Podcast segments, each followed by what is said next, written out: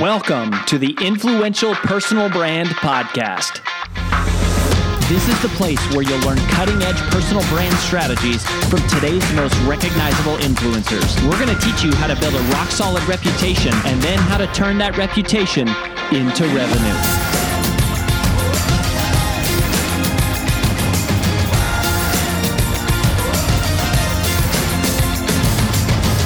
I'm your lead host, Rory Vaden, co founder of Brand Builders Group, Hall of Fame speaker, and New York Times bestselling author of Take the Stairs. Hi, it's AJ Vaden, and thanks for listening to the Influential Personal Brand Podcast.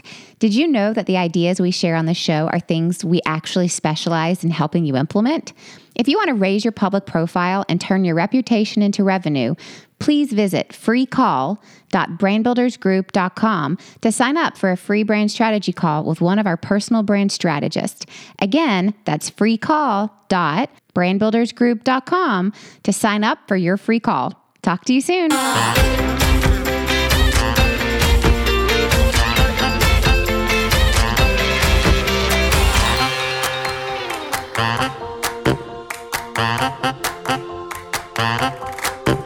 Mike Michalowicz is a new friend of mine, and he is a friend of friends. I actually met him at a mastermind group here right. in Nashville, and ever since we've kind of been circling a couple different groups of of authors and um, some mutual friends, Donald Miller, Jon Gordon. But he is the author of a huge best-selling book called Profit First, and it is a what we would call and refer to as a long tail bestseller, which yeah. are the books that I really, really respect the most. He also wrote a book called Clockwork, Surge, The Pumpkin Plan, and then his newest book is called Fix This Next. So he's a writer, he's a personal brand, but he also, by age 35, had built and sold two companies. So one to private equity and another to a Fortune 500. So he has the experience of being an entrepreneur and being a personal brand and writing about it. He used to also write for the Wall Street Journal. He's done a lot as a business makeover specialist on MSNBC, and he's just a great guy. So, anyways, Mike, welcome to the show. Rory, thank you for doing this, man. It's, it's good to be here with you. So, can I ask you about Profit First? Because I kind of tongue in cheek refer to myself as, you know, a best selling author, but I'm always been jealous of the people who have the books that sell week in and week out, hundreds and thousands of copies every single week. And Profit First, it just it is that book in in the space of entrepreneurs. How did that happen? First of all, let me qualify. You know, bestsellers become so bastardized. Like that's the one thing I avoid. Like I, what I like now is a perennial popularity. Like, can you have something that's perennially popular? And hmm. to do that, when I was writing Profit First, I, I wrote the book, and I have this actually on my wall. I, I asked certain questions of myself. The first question is, will this concept be relevant 100 years from now? Hmm. And because uh, because it's for longevity. Meaning, if I wrote a book on like you know how to advertise on Facebook, the longevity could be six months before they change the engine again, and that would not qualify for what I'm looking to do. And then I put, does, does this where on the Maslow's hierarchy of needs is this? So financial security is right there at the base level needs, up there with breathing air and drinking water and eating food. So I determine where it is on there. And then uh, probably the most important thing is do I have a concept that is is fresh or new in perspective. Maybe it's the same old story, but told in a way that hasn't been told before. Or maybe it's a new application of something that's established. And Profit First is the pay yourself first system. So it's not a new concept, but that's always been in personal finance. I think it's the first book that translated to business finance. What I saw is it had life, it addressed a core foundational need for humanity, and it was it was something that was foundational in, in its execution. It was something that would work. And that I think attributes to why it you know continues to sell. So talking about that, so one of the things that we describe is thought leadership is kind of forwarding the thinking that has been done, somehow yeah. advancing the conversation, not just regurgitating it. And what you just said was interesting. You said it's the pay yourself first concept, which is a concept that's existed in personal finance, but yeah. you kind of brought it to the entrepreneurial community did you do that deliberately like did you actually have that thought of like oh this is a great concept over here that i should bring over here or was there yeah, I mean, you know what's so funny? Hindsight's so clear. It's like, of course, that's I saw that. No, no, I didn't think about it. Maybe I didn't. I'll tell you, I, I conceived it. it. Was I needed it for myself? So I was an entrepreneur. You know, you share all the highlights. really there's more low lights than highlights. And that's true for every entrepreneurial story. It was in the low lights. I'm like, I was so frustrated that I couldn't consistently make money. I couldn't retain it. And I built and sold a couple companies. Yeah, fine. But uh, those companies were never fiscally healthy. I did a really shitty job running those. I was lucky in hindsight to sell those companies. Really? Yeah, oh, totally.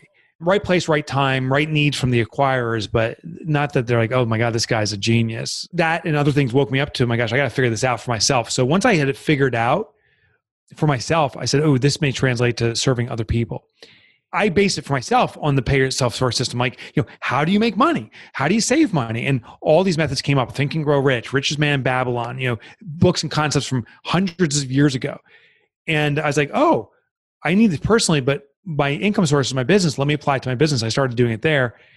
Once I started getting traction for myself, I wrote an article in the Wall Street Journal. And that's when people started saying, oh my gosh, I'm doing this. Where's the book? So that brought about the book. It wasn't such a deliberate, oh my gosh, I'm taking an idea here, I'm moving here, I get this. It kind of through forming clay, it became that. Mm-hmm. So, talking about the company, so this is important too. So, how do you think the profit first, so not the book, but the actual concepts in the book, how do you think those apply to personal brands? Or can you talk about that? Because personal brand is interesting. It's like you are both a personal brand and you are an entrepreneur. And so that I think is something that you know it's amazing people talk about how many followers they have or how much revenue they do in launches yeah. how much their speaking fee is but in reality how much are they actually keeping can be very very little shockingly little. Yeah and does it does any of that stuff matter? I remember when twitter was getting popular a person of influence in the twitter realm was bragging effectively about the number of followers they had and this person said just reference your twitter handle you're about to get x number of followers dot dot dot you're welcome or dot you're welcome. And it doesn't really matter. Like, at the end of the day when it comes to financial viability it's how much money you're retaining. So i would say profit first absolutely applies. Listen you may have one follower on your twitter handle and they send they spend 50 million dollars with you you're the winner you are the winner you're the winner so I, I don't know if those numbers matter i try to get over my big fat ego constantly it gets in my way and so if I have X number of followers. I'm like, yeah, yeah, look at my guy, and I'm comparing myself. I fall into that same stupid game. But I realize at the end of the day, only thing that matters is for my business to continue. It needs to be financially viable, and the only the only factor for that is profitability. If there is no money to live by and the business is done, it's all done. So profit first applies. It's a system of as it becomes monetized, how much you're retaining, which then supports the long term viability of the company. And also, by the way, financial freedom for ourselves. Like a profitable company supports a profitable lifestyle, a lifestyle where you don't have to worry about bills and you can be very comfortable. And then when you have that confidence, you can be even of greater service to your clients and followers. And so, what do you think are some of the big mistakes that entrepreneurs make? If you can specify them to personal brands. This is also financial advisors professional services direct sales like these kind of like very micro entrepreneurs and solopreneurs.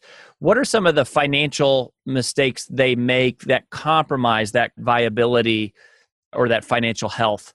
I think the the lead bait concept is is misunderstood or mis poorly executed i should say I think people go too far with it. So I'm very biased toward books. You know, you and I and a group of authors had a call yesterday, actually, just exploring how books work and stuff. And like that's, I thirst to understand that stuff.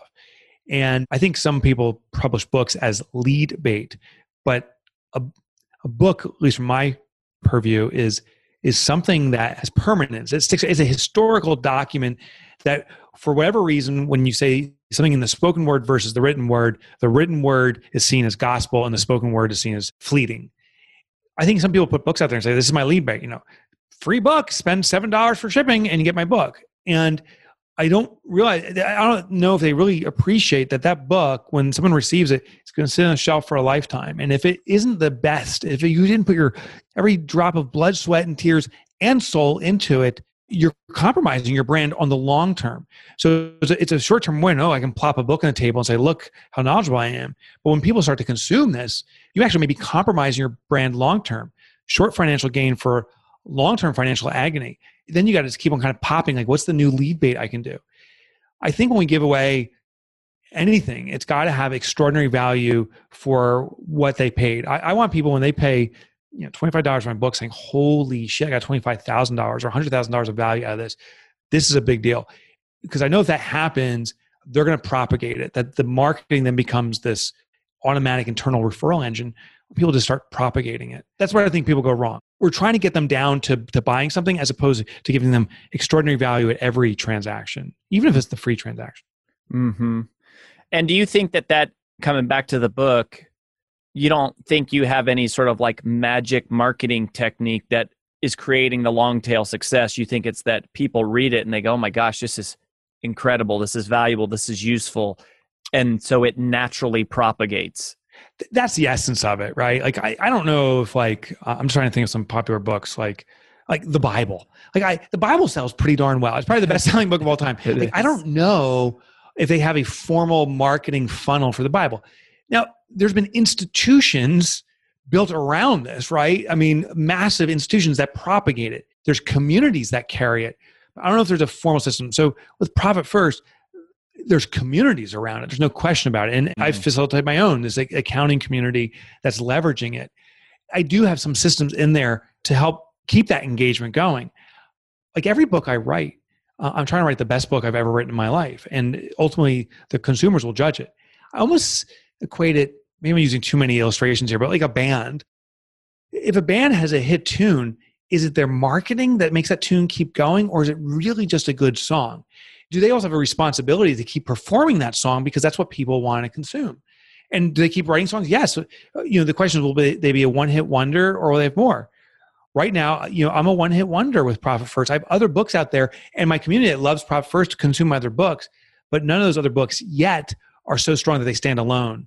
You're basically saying, look, that you know, build a community around it that believes in the concepts and they propagate it for you, and Empower that the, them, yeah. the integrity of the work is so. Like you know, one of the things. So, so one we have an event called Bestseller Launch Plan where we talk about how do you launch a book and yeah. we share a quote from Robert Kiyosaki where he says, Remember, it's not called New York Times Best Writing Author, it's called New York Times Best Selling Author.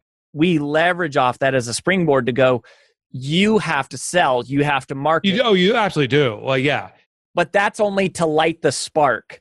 After that, the long tail success it's like it is about being a best writing and author. It is I, I really think so. There is one more component though at least in the nonfiction genre that I've experienced, people who read books, myself and my readership who read books, once they read it, there's one common question to see over and over again Am I doing this right? So they read the book and they still question themselves. And can I put an infrastructure in there to ensure they're doing it right? That's where the community comes in place.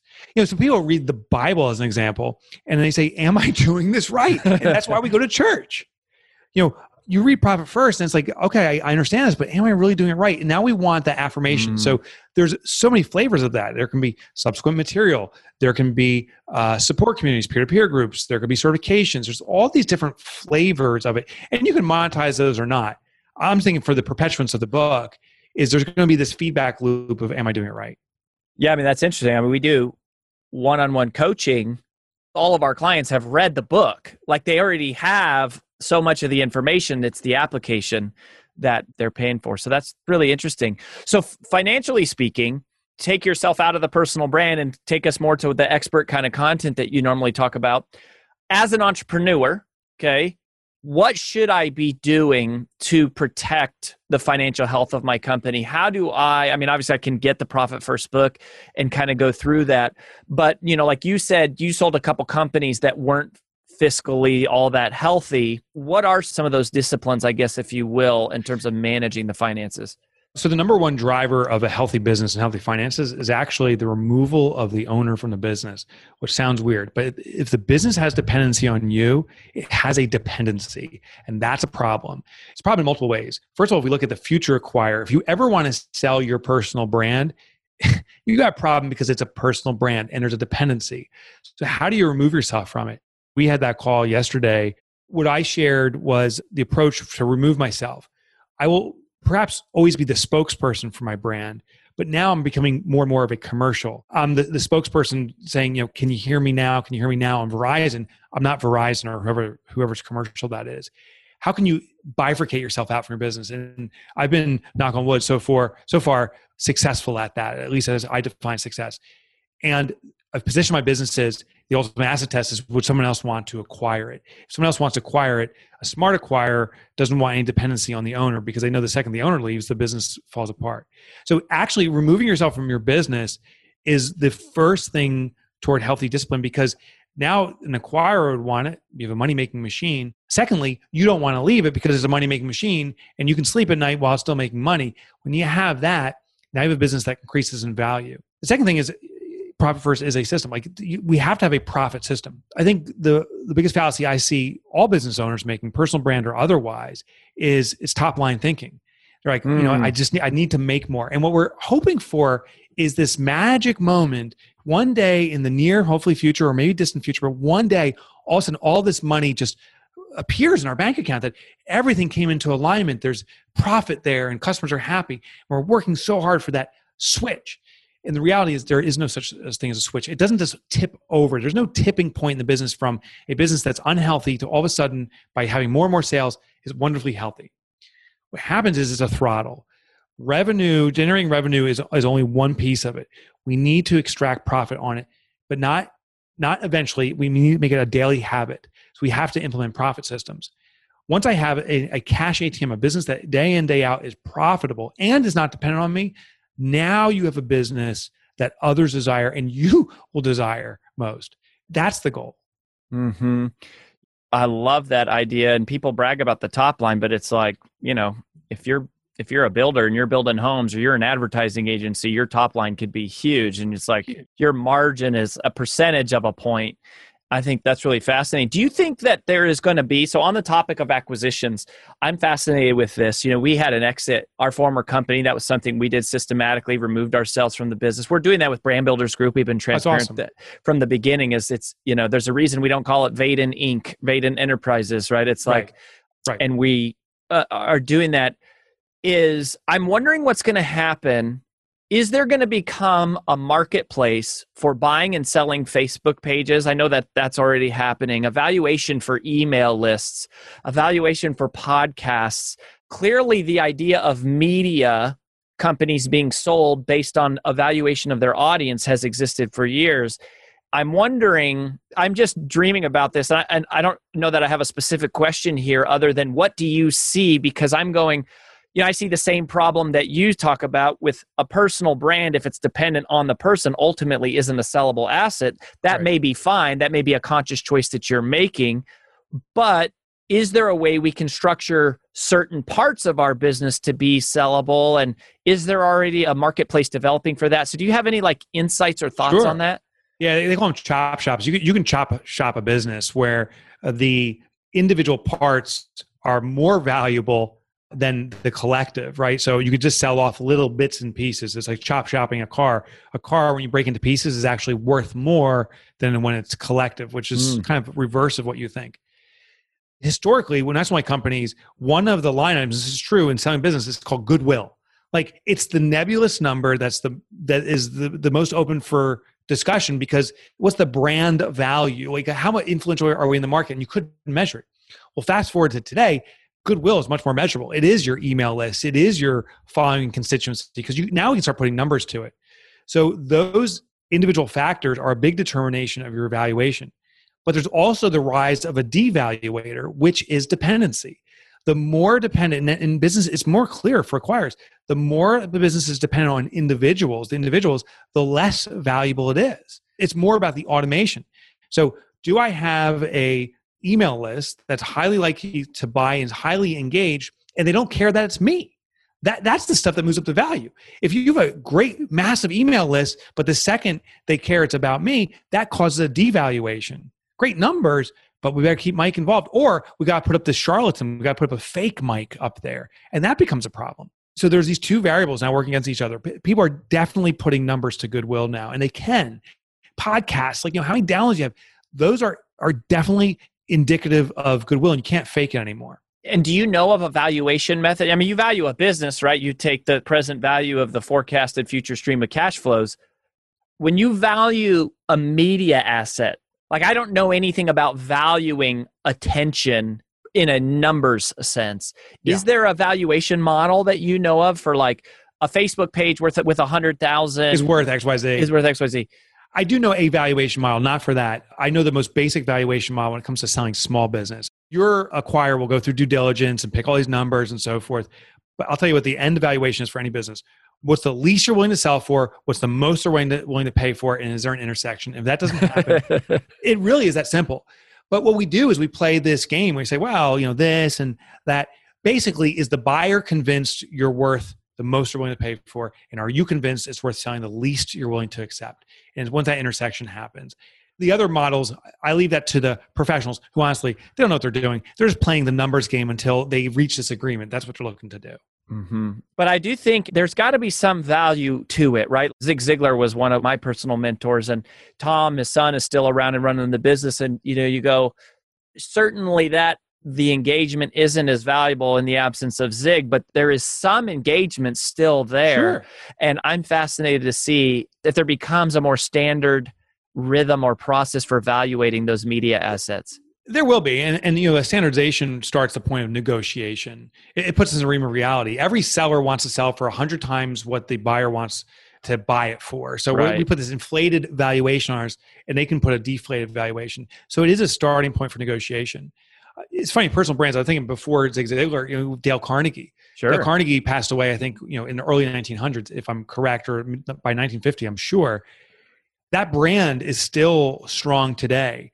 I think they did a great job in leveraging that individual as an icon for the company, but not the influencer.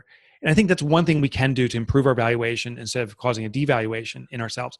If there's a dependency on us, we're in trouble. But if you can become iconic, Burt's Bees, Burt passed away, but he became representative of something, and there's a company that sold for a billion dollars on the face of this eccentric mm-hmm. guy. So it can be done that you can extract yourself, but still be iconic for the brand. Interesting.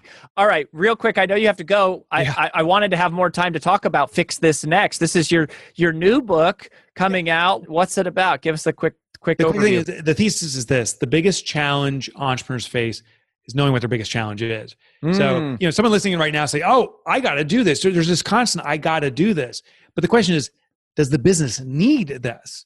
This is a much more analytical discussion. So, Fix This Next is a very simple tool. It's based upon yes no questions that will pinpoint what your business needs from you. And you can get in the book or you can go to fixthisnext.com. I have a free evaluation there. No, no sign up or any of that stuff. You can just pinpoint what your business needs from you right now. That's what this book's about. I love that. What a clear premise. Pay attention, y'all, to how a best selling author here in real life knows the premise in one sentence about what the book is about. The biggest challenge that entrepreneurs face is knowing what the biggest challenge is that needs to be fixed in their business. Uh, anywhere else you want to direct people to, Mike, if they want to follow you and catch up with more of your work? I'm just encouraging everyone to go to fixthisnext.com. That, that's the starting point. Let, let, let's get your business fixed. And then once you do it, you can elect to opt into all the other stuff I can share with you. But it all starts at fixthisnext.com. Love it. One of the most practical, intelligent business minds, I think, in the oh, space. Mike Michalowicz, ladies and gentlemen, we wish you the best, my friend. Thank you, brother. Appreciate you, Rory. That's all we've got for this episode of the Influential Personal Brand Podcast. But here's some great news. One of the most valuable things you can do to help us and other new potential listeners to find our show is for you to both rate this show and leave a review. So, as a special bonus for you, if you leave us a comment in iTunes, Stitcher, or wherever you listen, take a screenshot of your review and email it to podcast at brandbuildersgroup.com. We will give you free lifetime access to 25 of our most popular interviews on video in your own private members only area. So go right now, rate us, review us, and then send a screenshot of it into podcast at brandbuildersgroup.com, and we will get you set up with free lifetime access to our most popular video interviews all in one place. Also, please just share, share, share this podcast with anyone who you think might enjoy it. And until next time, remember that building a business isn't nearly as valuable as building a reputation.